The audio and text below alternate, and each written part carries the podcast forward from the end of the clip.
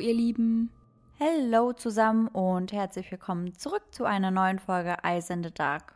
Wir möchten uns vorab nochmal bei euch bedanken. Wir sind wirklich jedes Mal wieder baff, wenn wir sehen, dass ein neuer Follower dazugekommen ist oder ein neuer Kommentar oder wie viele Likes wir bekommen. Und uns macht das einfach unfassbar glücklich. Deswegen wirklich vielen, vielen Dank an jeden einzelnen von euch. Ja, uns bedeutet das wirklich mega viel, weil uns der ganze Podcast auch super viel Spaß macht. Und wenn wir dann so viele Rückmeldungen bekommen, macht es das natürlich nochmal um einiges schöner.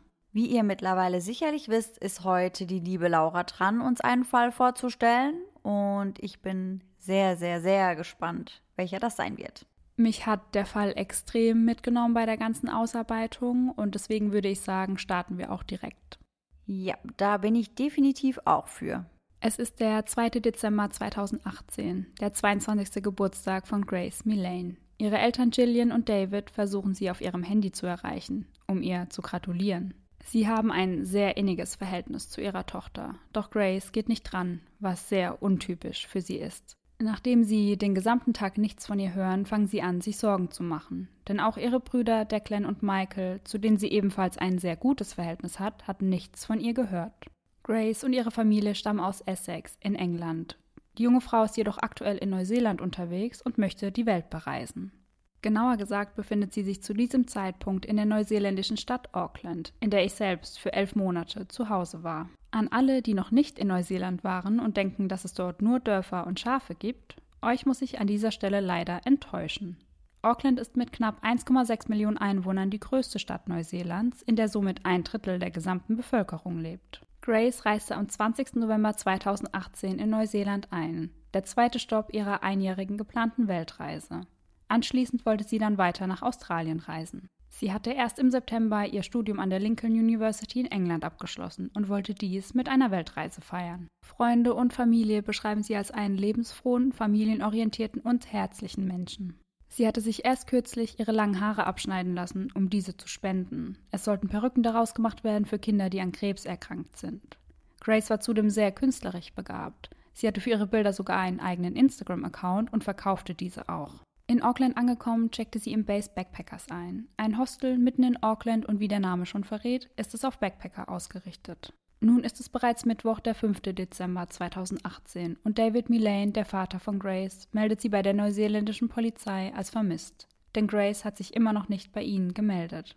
Wie lange ist es zu dem Zeitpunkt her, dass Sie das letzte Mal voneinander gehört haben? Vier Tage. Also sie hat sich das letzte Mal am 1. Dezember bei ihren Eltern gemeldet.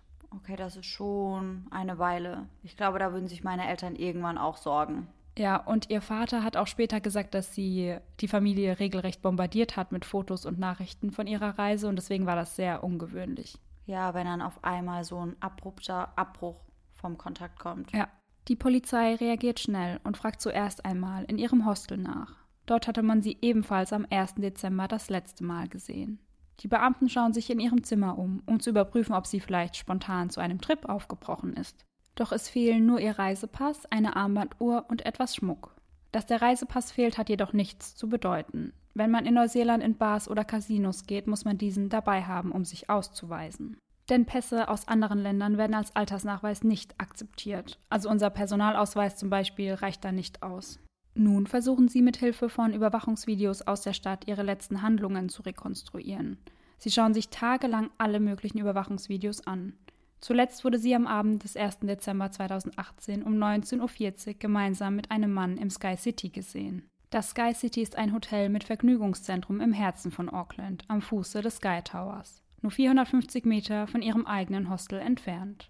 Die Polizei findet Aufnahmen, welche um 17.45 Uhr vor dem Sky City aufgenommen wurden. Man sieht, wie Grace dort einen Mann trifft und sich beide zur Begrüßung umarmen. Und woher sind diese Videoaufnahmen genau?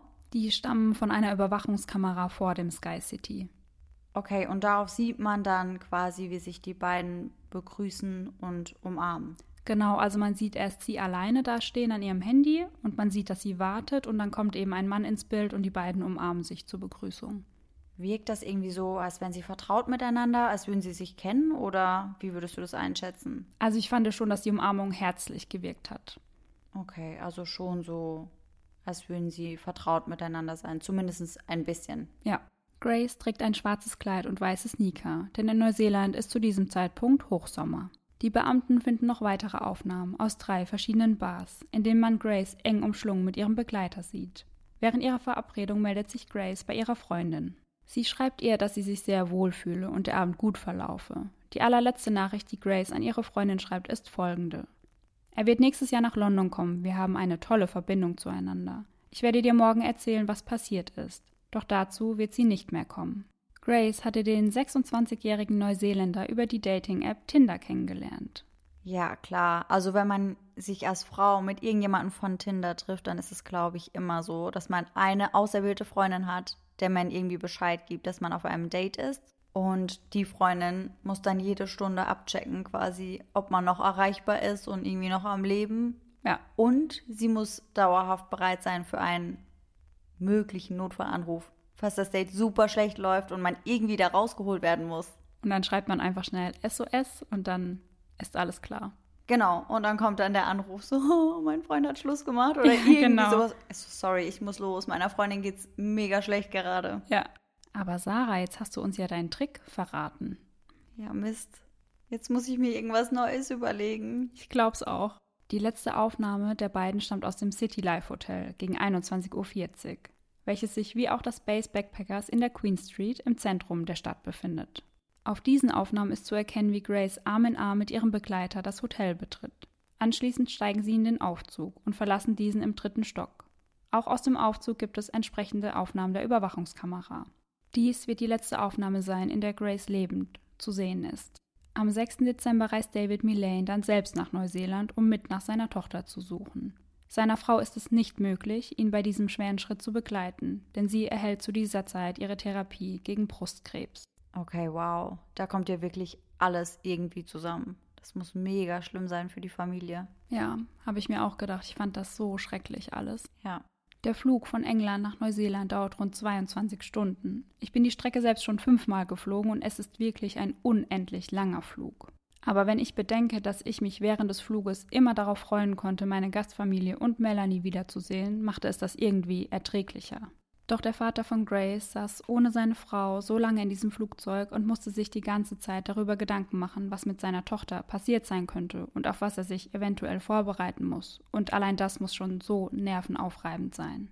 Oh je, also ich muss ja sagen, so ein Flug kommt dir ja eh schon ewig lange vor, aber dann noch mit solchen Gedanken im Kopf, ich glaube, da wird man fast wahnsinnig. Und dann auch noch ohne die Unterstützung von seiner Frau ist echt schwierig. Ja, also ich glaube, ich hätte das nicht geschafft. Am 7. Dezember spricht er selbst bei einer Pressekonferenz. Er beschreibt Grace als liebenswürdigen und extrovertierten Menschen. Sie sei eine sehr familienorientierte Tochter. Weiter sagt er, wir sind alle extrem aufgebracht und es ist zurzeit sehr schwer, die Bandbreite von Gefühlen zu beschreiben, die wir gerade durchmachen. Er appelliert an jeden, der die letzten Tage Kontakt zu Grace hatte, sich bei der Polizei zu melden. Sei der Hinweis auch noch so klein. Man sieht ihm die Strapazen der letzten Tage an. Er kämpft mit den Tränen. Am 9. Dezember wird rund 25 Kilometer entfernt vom City Life Hotel bei den Waitakere Ranges, 10 Meter unweit der Straße, ein vergrabener Koffer gefunden. In diesem Koffer befindet sich eine nackte Frauenleiche. Sie wurde in Fötusstellung gewaltsam in den Koffer gezwängt. Oh je, ich ahne Schlimmes. Ja, denn bereits kurz nach dem Fund sagt die Polizei, dass es keine Zweifel gibt, dass es sich bei der Leiche um die junge Grace handelt. Oh nein. Die Obduktion ergibt, dass Grace durch langanhaltenden, heftigen Druck auf Hals und Nacken gestorben ist. Sie wurde erwürgt. Ein sehr qualvoller Tod.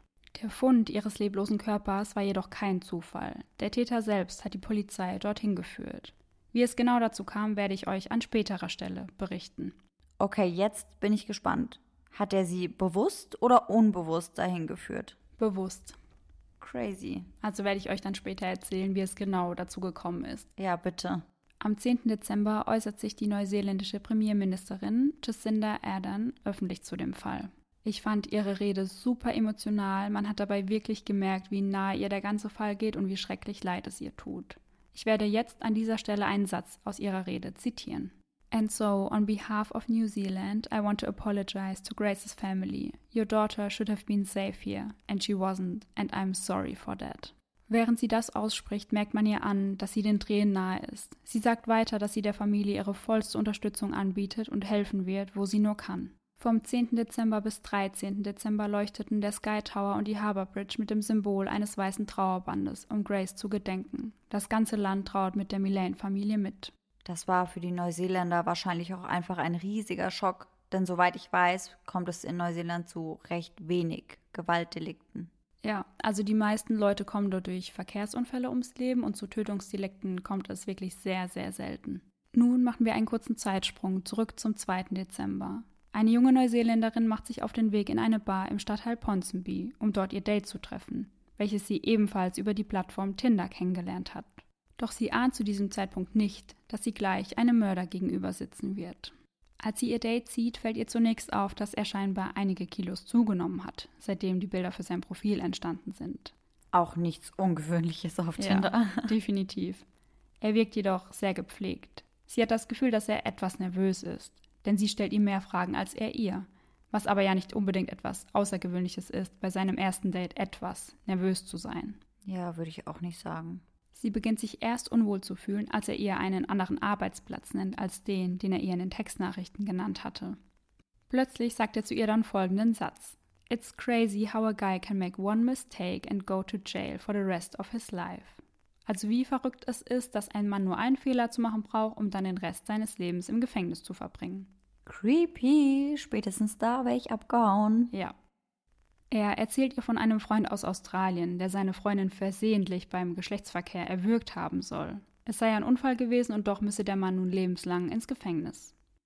Zu Beginn des Prozesses wird der Staatsanwalt später sagen, dass der Mann hier seine Geschichte ausprobieren wollte und prüfen wollte, ob man ihm diese abkauft. Es war also ein Test für ihn. Kurz bevor sich die beiden verabschieden, zeigt der Mann die Straße runter und sagt, mein Auto steht dort unten. Ihr Auto steht in derselben Richtung, doch ihre Instinkte setzen ein und sie entscheidet sich, einen anderen Weg zu ihrem Auto zu nehmen, und zwar alleine. Diese Entscheidung rettet ihr vermutlich das Leben. Gegenüber BBC News beendet sie ihre Erläuterung des Dates mit folgendem Satz. Ich glaube, dass die Erfindung von Dating-Apps eine wundervolle Sache ist, und ich würde in keiner Welt ohne sie leben wollen. Aber ich wünsche mir eine Welt, in der sich Frauen nicht ständig Gedanken um ihre Sicherheit machen müssen ich glaube, da spricht sie wirklich gefühlt jeder Frau aus der Seele. Und dabei geht es ja nicht einmal nur um irgendwelche Dating-Apps wie Tinder und Co., sondern einfach generell darum, dass extrem viele Frauen ständig Angst um ihre Sicherheit und um ihr Wohlbefinden haben müssen. Ja, und es ist auch definitiv so. Und ich musste bei der Ausarbeitung immer wieder an das Video von Joko und Klaas denken, was überall in Deutschland zu sehen war. Ja, ging mir auch so. Ich musste da auch direkt daran denken. Während sich der Mann auf eben diesem Date befindet, liegt der leblose Körper von Grace Millane noch in seinem Hotelzimmer in der Queen Street. Okay, das ist krank. Ja, total. Und warte mal ab, was noch alles ans Licht kommen wird. Ein Detective entdeckt am 5. Dezember einen Kommentar unter dem Profilbild von Grace in Facebook. Dieser Kommentar lautet Beautiful, very radiant, also wunderschön, sehr strahlend. Dieser Kommentar stammt von einem Mann, der somit ins Visier der Ermittler gerät. Denn es ist leicht zu erkennen, dass er der Mann ist, der am Abend vorher mit Grace unterwegs war. Das konnte anhand der Überwachungsvideos ausgemacht werden. Kommentiert hatte er das Bild am 1. Dezember um 21.29 Uhr, nur zehn Minuten bevor Grace das letzte Mal gesehen wurde. Der Bruder von Grace gibt den Beamten dann zudem ihre Facebook-Login-Daten. Somit haben sie nun auch Zugriff auf ihre Privatnachrichten. Der Detective schreibt den Mann daraufhin an. Sie treffen sich im Crown Plaza, um über Grace zu sprechen. Er sagt dem Beamten, er habe Grace am Abend des 1. Dezember gegen 10 Uhr das letzte Mal gesehen. Am 6. Dezember wird er dann zum ersten Mal auf der Wache befragt. Er schildert dem Polizisten den Abend und gibt alle Orte an, die er mit Grace gemeinsam besucht hat. Allerdings sagt er, ihre Wege hätten sich gegen 21 Uhr getrennt. Ah ja, dann war sein Kommentar um 21.29 Uhr wahrscheinlich mehr oder weniger als Alibi gedacht. Denn man würde ja normalerweise kein Bild von jemandem kommentieren, wenn dieser gerade in der Sekunde neben einem sitzt. Ja, stimmt, gut möglich. Auch dieses Verhör kann man sich komplett online anschauen und ich habe es mir natürlich angeschaut und auf mich wirkt er sehr gefasst und selbstsicher. Er nennt der Polizei unter anderem einen falschen Wohnort. Er gibt an, in Mount Eden zu wohnen, ein Stadtteil von Auckland. Was wir mittlerweile wissen, nicht korrekt ist, da er ja in der Queen Street in einem Hotel wohnt. Bereits am 8. Dezember wird er erneut befragt. Und hier ändert er bereits seine Aussage über den Verlauf des Abends. Er sagt aus, die beiden seien sehr betrunken gewesen und dann gemeinsam auf sein Hotelzimmer gegangen. Weiter sagt er, Grace habe angefangen, von dem Film Fifty Shades of Grey zu sprechen. Daraufhin hätten die beiden einvernehmlichen Geschlechtsverkehr gehabt, bei dem Grace von ihm verlangt hatte, sie zu würgen und nicht loszulassen. Bei der Befragung gibt er an, anschließend in die Dusche gegangen und dort eingeschlafen zu sein. Als er aufwachte, sei er einfach ins Bett gegangen. Es sei dunkel gewesen und er dachte, Grace habe das Hotel bereits verlassen. Ja, klar. Sehr glaubwürdige Aussage. Dachte ich mir auch und ich glaube, die Polizei dachte sich das auch. Am nächsten Morgen habe er Grace auf dem Boden des Hotelzimmers liegen sehen und ihr sei Blut aus der Nase gelaufen. Daraufhin habe er sie angeschrien und geschüttelt, um zu schauen, ob sie nur schläft, und dann festgestellt, dass sie tot ist. An dieser Stelle bittet er um eine Pause der Befragung. Nach dieser Pause sagt er, dass er totale Angst gehabt habe. Als ich mir das Verhör angeschaut habe, machte es auf mich zu Beginn schon den Eindruck, als sei er aufgelöst und würde jeden Moment anfangen zu weinen. Zumindest klang seine Stimme so, sein Gesicht konnte man nicht sehen. Denn in Neuseeland kann der Verdächtige einen Antrag darauf stellen, dass weder sein Name noch Bilder von ihm veröffentlicht werden dürfen. So soll verhindert werden, dass die Jury durch die Berichterstattung der Medien beeinträchtigt wird. In Neuseeland kennt man also bis heute nicht seinen Namen und das wird vermutlich bis im Jahr 21 so bleiben. Aus diesem Grund werden wir seinen Namen in dieser Folge auch nicht nennen und auch kein Bild von ihm auf Instagram posten. Falls ihr jedoch wissen wollt, wer derjenige ist und wie er aussieht, werdet ihr das ganz schnell im Internet herausfinden. Nun berichtet er weiter von dem Morgen, an dem Grace verstorben war. Er ging los, kaufte einen Koffer und ging zurück zu seinem Hotel-Apartment. Er sagt außerdem, er habe dann versucht, sich selbst an einer Überdosis seiner Medikamente das Leben zu nehmen. Denn er litt unter Angstzuständen und nahm dagegen entsprechende Medikamente. Er ging dann erneut los und kaufte mehrere Reinigungsartikel und traf dann das zweite Tinder-Date in Ponsonby, von dem ich vorhin bereits berichtet habe. Als er zurück im City Life Hotel war, habe er sich einige Male übergeben, als er versucht hat, Grace in den Koffer zu bekommen. Er habe nur an die vorherige gemeinsame Nacht denken können. Er bricht zusammen, als er aussprechen muss, was er getan hat. Er hat den Koffer, in dem sich Grace befand, in einen Mietwagen verladen, auf dem Weg eine Schaufel gekauft und sich dann auf den Weg zu den Waitakere Ranges gemacht. Dort hat er ein Loch gebuddelt und den Koffer in diesem vergraben. Anschließend legte er noch einige Äste über die Stelle. Während er den Ablauf dem Polizisten schildert, weint er ununterbrochen. Er habe sich auch danach wieder versucht, mit den Medikamenten das Leben zu nehmen. Als der Beamte ihn fragt, ob er sich Hilfe geholt hat, nachdem er Grace auf dem Boden des Hotelzimmers habe liegen sehen, sagt er, er habe 111 getippt, also der Notruf in Neuseeland, jedoch nicht gewählt. Er habe Angst gehabt, wie das alles aussehen würde. Der Polizist fragt dann, wie was denn aussehen würde, worauf er antwortet, ja, ihr lebloser Körper in meinem Hotelzimmer. Er habe dann das Zimmer versucht, vom Blut zu reinigen und hat dann alle Sachen von Grace in einem Mülleimer im Albert Park entsorgt.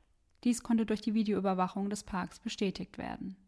Als die Beamten zu einem späteren Zeitpunkt die Sachen aus dem Mülleimer holen wollten, war dieser jedoch leer. Ihr Handy und ihre Uhr bleiben verschwunden. Zu diesem Zeitpunkt der Befragung weiß die Polizei noch nicht genau, wo er die Leiche von Grace vergraben hatte. Er sagt dem Polizisten jedoch, dass er ihnen den Ort zeigen wird. Grace ist also in der Nacht vom 1. Dezember auf den 2. verstorben. Man konnte jedoch nicht feststellen, ob die Tat nach Mitternacht passierte. Sollte das der Fall gewesen sein, wäre ihr 22. Geburtstag auch gleichzeitig ihr Todestag. Bezüglich ihres Todes sagt der Verdächtige, er habe zu keinem Zeitpunkt die Intention gehabt, Grace zu töten. Es sei ein Unfall gewesen. Der Polizist fragt ihn daraufhin, warum er ihnen diese Story nicht direkt bei seinem ersten Verhör erzählt hat. Darauf antwortet er, wegen ihrer Familie. Er möchte aber nun, dass ihre Familie weiß, dass er das nicht geplant hat, und er möchte außerdem, dass ihre Familie Gewissheit erhält. Nach diesem Verhör wurde er dann auch direkt verhaftet und in Gewahrsam genommen.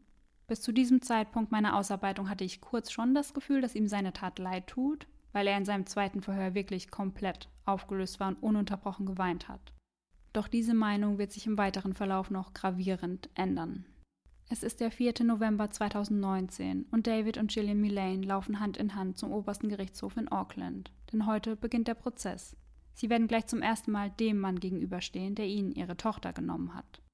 In Neuseeland verläuft so ein Prozess ähnlich wie in den USA. Es gibt eine zwölfköpfige Jury, diese ist an allen Verhandlungstagen anwesend, hört sich alle Zeugen an und bekommt die Beweise vorgelegt. Sie müssen den Angeklagten dann für schuldig oder nicht schuldig befinden. Über das Strafmaß entscheidet dann letztendlich der Richter. Ich weiß nicht genau, wie es in den USA abläuft, also wie die Jury dort ausgewählt wird, aber in Neuseeland kann dazu jeder Staatsbürger über 18 berufen werden. Das heißt, man kann also plötzlich einen Brief erhalten, in dem steht, dass man sich an einem bestimmten Tag am obersten Gerichtshof in Auckland einfinden muss.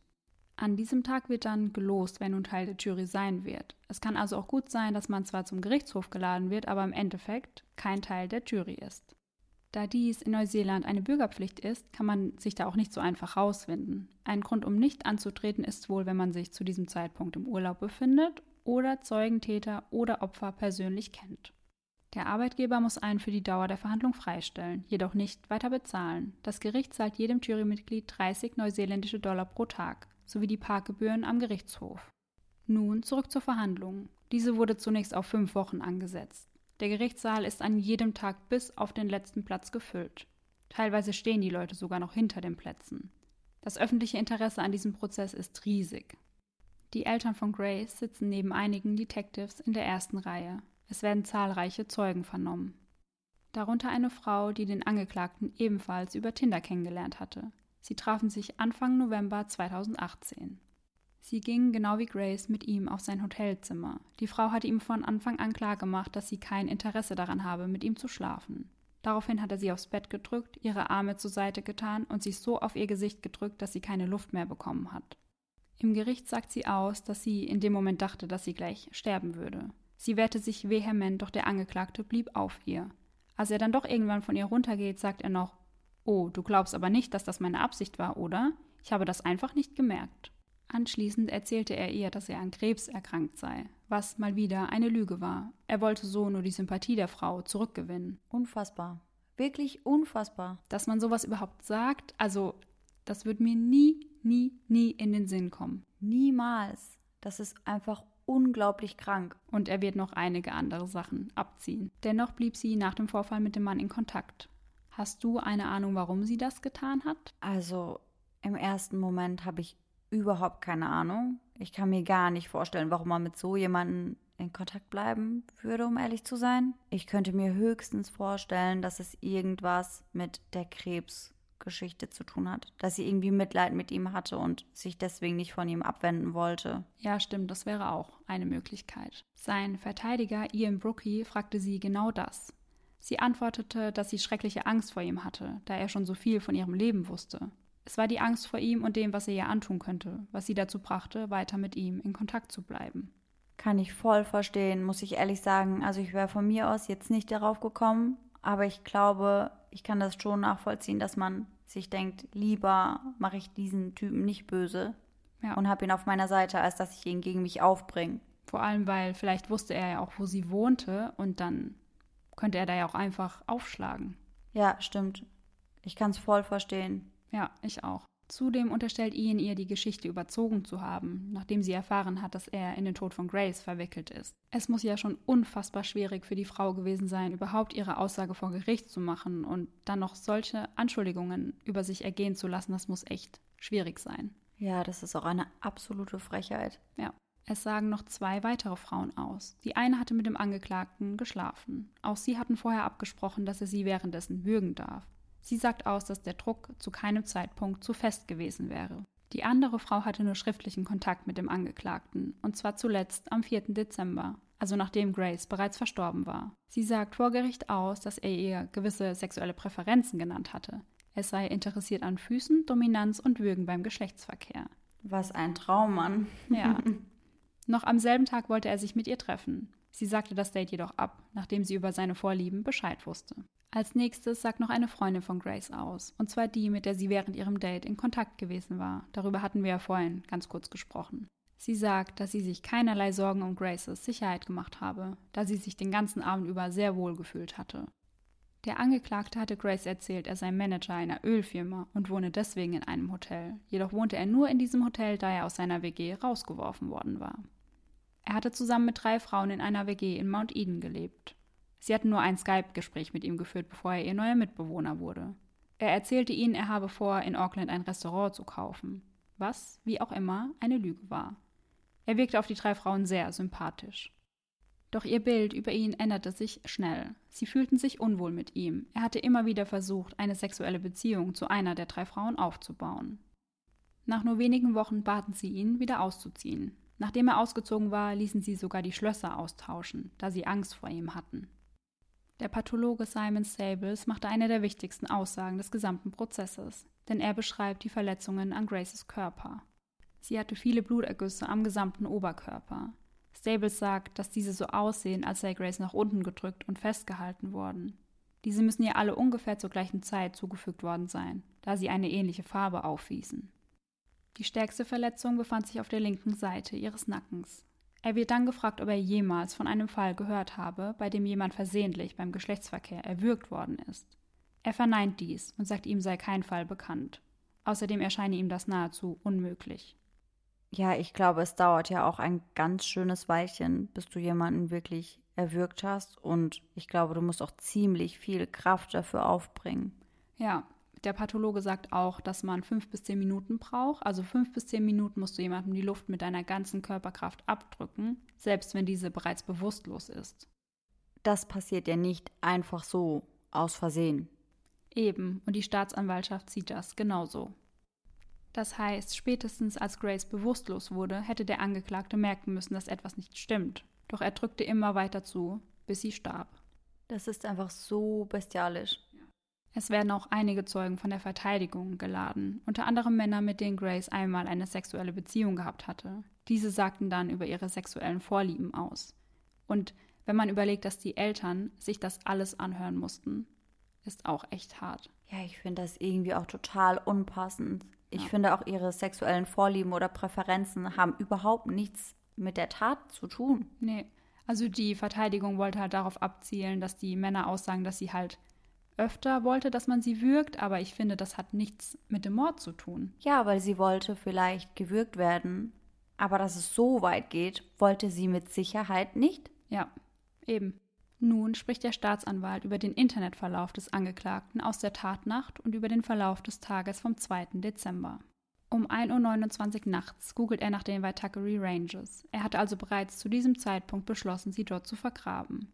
Um 1.41 Uhr besucht er mehrere Pornoseiten. Eieiei. Und dann zieht er sich da wirklich an dem Abend noch Pornos rein. Wahrscheinlich als die tote Grace schon neben ihm lag abartig. Ja, und er hatte ja ursprünglich mal gesagt, er sei einfach ins Bett und habe Grace erst am nächsten Morgen gefunden. Ja, genau, nachdem er in der Dusche eingeschlafen war. Genau. Alles klar. Zwischen 1.46 Uhr und 1.49 Uhr machte er anzügliche Fotos von Graces nacktem, leblosen Körper. Diese wurden auf seinem Handy gefunden. Der Staatsanwalt wird später noch sagen, dass diese Fotos für den Angeklagten seine Trophäen der Tat darstellten. Während diese Fotos dargelegt werden, weint Gillian Millane ununterbrochen und verlässt ab einem gewissen Punkt dann den Gerichtssaal. Ja, verständlich. Ich finde, es wird einfach wirklich mit jeder Minute, die du gerade berichtest, abartiger. Ich war auch echt, als ich das ausgearbeitet habe, ich musste oft Pause machen, weil ich das so schrecklich fand einfach. Unfassbar, wirklich unfassbar. Um 2.17 Uhr besucht er erneut die Pornoseiten. Um 5.22 Uhr bestellt er sich ein Uber, fährt zu Mission Bay, bleibt dort acht Minuten und fährt wieder zurück. Warum er das getan hat, weiß man aber nicht so genau. Um 6 Uhr morgens googelt er nach einer Autovermietung, extra großen Taschen und Leichenstache. Um 7.51 Uhr schreibt er dann seinem nächsten Tinder-Date. Um 8.07 Uhr betritt er das Warehouse im Atrium Shopping Center, um einen Koffer zu kaufen. Um 8.25 Uhr betritt er den Countdown, also das ist ein Supermarkt, in der Victoria Street, um Reinigungsmittel zu kaufen und geht dann zurück in sein Apartment. Kurz darauf fährt er mit dem Taxi wieder in die Victoria Street, um dort ein Auto anzumieten, einen roten Toyota Corolla, und fährt mit diesem Wagen wieder zurück zum Hotel. Um 16 Uhr trifft er sich dann mit seinem nächsten Date in Ponsonby, über das wir relativ am Anfang gesprochen haben. Anschließend geht er zurück ins Hotel, packt Graces Körper in den Koffer, verlädt diesen in seinen Mietwagen, kauft auf dem Weg eine Schaufel und fährt zu den Waitakere Ranges, um ihn dort zu vergraben. Einen Tag später kaufte er einen zweiten Koffer, nur um der Polizei später bei seiner ersten Befragung Folgendes sagen zu können. Ach, den Koffer. Sie glauben, ich habe diesen für etwas genutzt? Er steht noch in meinem Hotelzimmer und ihr könnt ihn gerne haben, wenn ihr wollt. Wow, sehr glaubwürdig, als würden die Polizisten nicht herausbekommen, dass er noch einen zweiten gekauft hat. Ja. Der Jury werden zudem alle Aufnahmen der schon genannten Überwachungsvideos vorgelegt, in denen Grace und der Angeklagte gemeinsam zu sehen sind. Wie schon gesagt, besuchten die beiden drei Bars gemeinsam, in denen sie unter anderem Cider, Bier, Sangria und einige Tequila-Shots tranken. Es floss also viel Alkohol. An einer Stelle verlässt Grace das Bild, vermutlich um auf die Toilette zu gehen. Während ihrer Abwesenheit durchsucht der Angeklagte ihre Handtasche. Weiß man, nach was er dort gesucht hat? Wurde nicht genannt zumindest. Ich könnte mir vorstellen, dass er irgendwie nachschauen wollte, ob sie Pfefferspray oder irgendetwas anderes, mit dem sie sich hätte verteidigen können, gesucht hat. Das wäre definitiv eine Möglichkeit, habe ich noch gar nicht dran gedacht. Als der Jury alle Beweise vorliegen und alle Zeugen verhört wurden, folgen die beiden Abschlussplädoyers. Der Staatsanwalt Robin McCurby sagt, es sei ganz klar eiskalter Mord gewesen.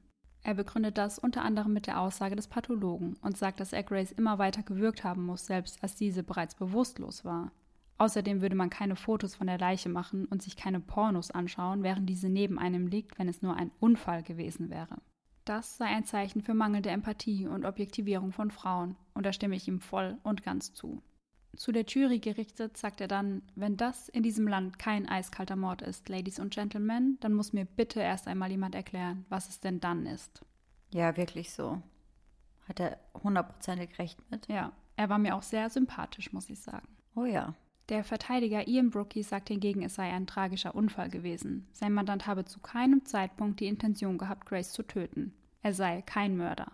Sein Verhalten nach der Tat sei auf die Panik zurückzuführen, die er verspürte, nachdem er begriffen hatte, was passiert ist. Weiter sagt er, dass der Angeklagte eine schwere Kindheit gehabt habe. Und auf diese gehe ich jetzt ganz kurz ein. Der Angeklagte wurde 1992 in der Wellington Region in Neuseeland geboren. Seine Eltern ließen sich scheiden, als er neun Jahre alt war. Daraufhin verließ seine Mutter das Land und er hatte kaum Kontakt zu ihr. Später erzählte er immer wieder, dass sie verstorben sei, doch man ist sich nicht sicher, ob das nicht auch nur eine seiner vielen Lügen ist. Daraufhin wurde er von seinem Vater und seinem Großvater aufgezogen. Sein Vater lernte eine neue Frau kennen, die ebenfalls Kinder mit in die Beziehung brachte. Sie zogen alle zusammen und wurden eine Patchwork-Familie. Der Angeklagte schlug sich mit Gelegenheitsjobs als Barkeeper oder Bauarbeiter durch, bis er im Jahr 2013 nach Australien zog. Das tat er, nachdem es zu einem heftigen Streit mit der Familie gekommen war. Diese wollten seine ständigen Lügen nicht länger akzeptieren. Zudem wurde ihm vorgeworfen, seine Verwandten beklaut zu haben. Es wird davon ausgegangen, dass ihm ein Ultimatum gestellt wurde. Er solle sich Hilfe holen und Teil der Familie werden oder verschwinden. Er entschied sich für Letzteres. Somit entfernte er sich auch immer mehr von seinem Vater. Dieser war die meiste Zeit des Prozesses anwesend, äußerte sich jedoch nicht in der Öffentlichkeit über die Tat seines Sohnes. Der Angeklagte gab später an, nach Neuseeland zurückgekommen zu sein, um sich um ein krankes Familienmitglied zu kümmern. Doch auch hier ist sich die Polizei nicht sicher, ob das nicht nur auch wieder eine Lüge ist. Er war der Polizei schon vorher bekannt. Er war mehrmals verhaftet worden, da er betrunken randaliert hatte. Für das ständige Trinken gibt er seinem Vater die Schuld. Ich hatte vorhin ja kurz erwähnt, dass der Prozess auf fünf Wochen angesetzt wurde. Doch bereits am Ende der dritten Woche fällt das Urteil. Was meinst du denn, Sarah, wie die Jury entschieden hat? Schuldig oder nicht schuldig? Also ich bin mir ziemlich sicher, dass die Jury sich für schuldig entschieden hat. Die Jury, welche in diesem Fall aus sieben Frauen und fünf Männern bestand, brauchte fünf Stunden, um auf ein einstimmiges Urteil zu kommen. Sie befindet den Angeklagten für schuldig. Sie sind der Meinung, dass er Grace vorsätzlich getötet hat. Somit wird er zu einer lebenslangen Haftstrafe verurteilt. Bei der Verkündigung des Urteils wirkt der Angeklagte komplett emotionslos. David und Gillian Millane treten nach dem Urteil vor die Presse. David sagt, dass es den Schmerz, den sie verspüren, seitdem Grace nicht mehr da ist, nicht mildern kann. Unter Tränen sagt er, dass Grace brutal aus dem Leben gerissen wurde und ihr eigenes Leben so ebenfalls in Stücke zerrissen wurde. Er sagt, dass sie das den Rest ihres Lebens begleiten wird. Grace war ihr Sonnenschein, erzählt er weiter. Er bedankt sich bei der Staatsanwaltschaft und der Polizei und bei ganz Neuseeland. Sie haben ihr Herz für Grace und ihre Familie geöffnet. Als ich mir das online angeschaut habe, hat es mir echt das Herz zerrissen, weil man sieht wirklich, wie sehr die Familie leidet und man fühlt einfach so sehr mit. Das kann ich mir wirklich vorstellen, weil ich finde, alleine wenn du davon berichtest, zerreißt es mir das Herz. Und ich habe mir die Videos bisher noch nicht mal angeschaut. Musst du auf jeden Fall machen, ja, wenn du dazu kommst. Mache ich. Das endgültige Strafmaß wird erst am 21. Februar 2020 verkündet. Bevor der Richter das jedoch tut, spricht Graces Familie noch einmal per Videoübertragung direkt zum Täter. Zunächst spricht ihr Bruder Declan. Er sagt, sie hatte ein Lächeln, welches den ganzen Raum erstrahlen ließ. Er sagt, er habe sich als älterer Bruder verantwortlich gefühlt, seine kleine Schwester zu beschützen. Aber da war nichts, was er hätte machen können. Er war hilflos und verloren. Weiter sagt er, dass es keinen Grund für diese unaussprechliche Tat gibt. Anschließend spricht ihre Mutter zum Täter. Im Hintergrund hängt ein gerahmtes Bild von Grace. I want you to know I don't think of you, because if I did, that means I care about you, and I simply don't. The tears I shed are never ending at the thought of never having chance to being able to kiss my darling Grace goodbye. Grace was never just a daughter, she was my friend, my very best friend. I torment myself over what you did to my Grace, the terror and pain she must have experienced at your hands. As a mother, I would have done anything to change places with her. I should have been there, but she died terrified and alone in a room with you. Während diese Nachricht übertragen wird, senkt der Angeklagte den Kopf und scheint Tränen in den Augen zu haben. Die einzige Emotion, die er während des gesamten Prozesses zeigt.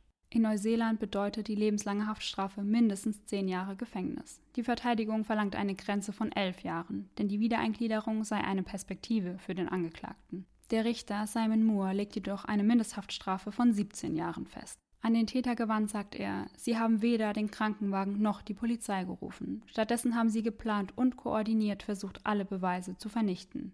Grace war verwundbar. Sie war eine junge Frau in einem fremden Land und sie waren ein Fremder, dem sie vertraute. Doch die Geschichte von Grace ist an dieser Stelle noch nicht vorbei. Ihre Familie hat eine Wohltätigkeitsorganisation mit dem Namen Love Grace ins Leben gerufen.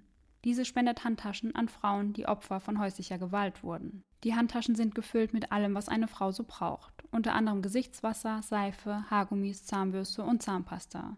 Grace selbst hat Handtaschen geliebt und anderen Menschen gerne geholfen. Ihre Familie hat das beides kombiniert und etwas ins Leben gerufen, was Grace mit Sicherheit unterstützt hätte.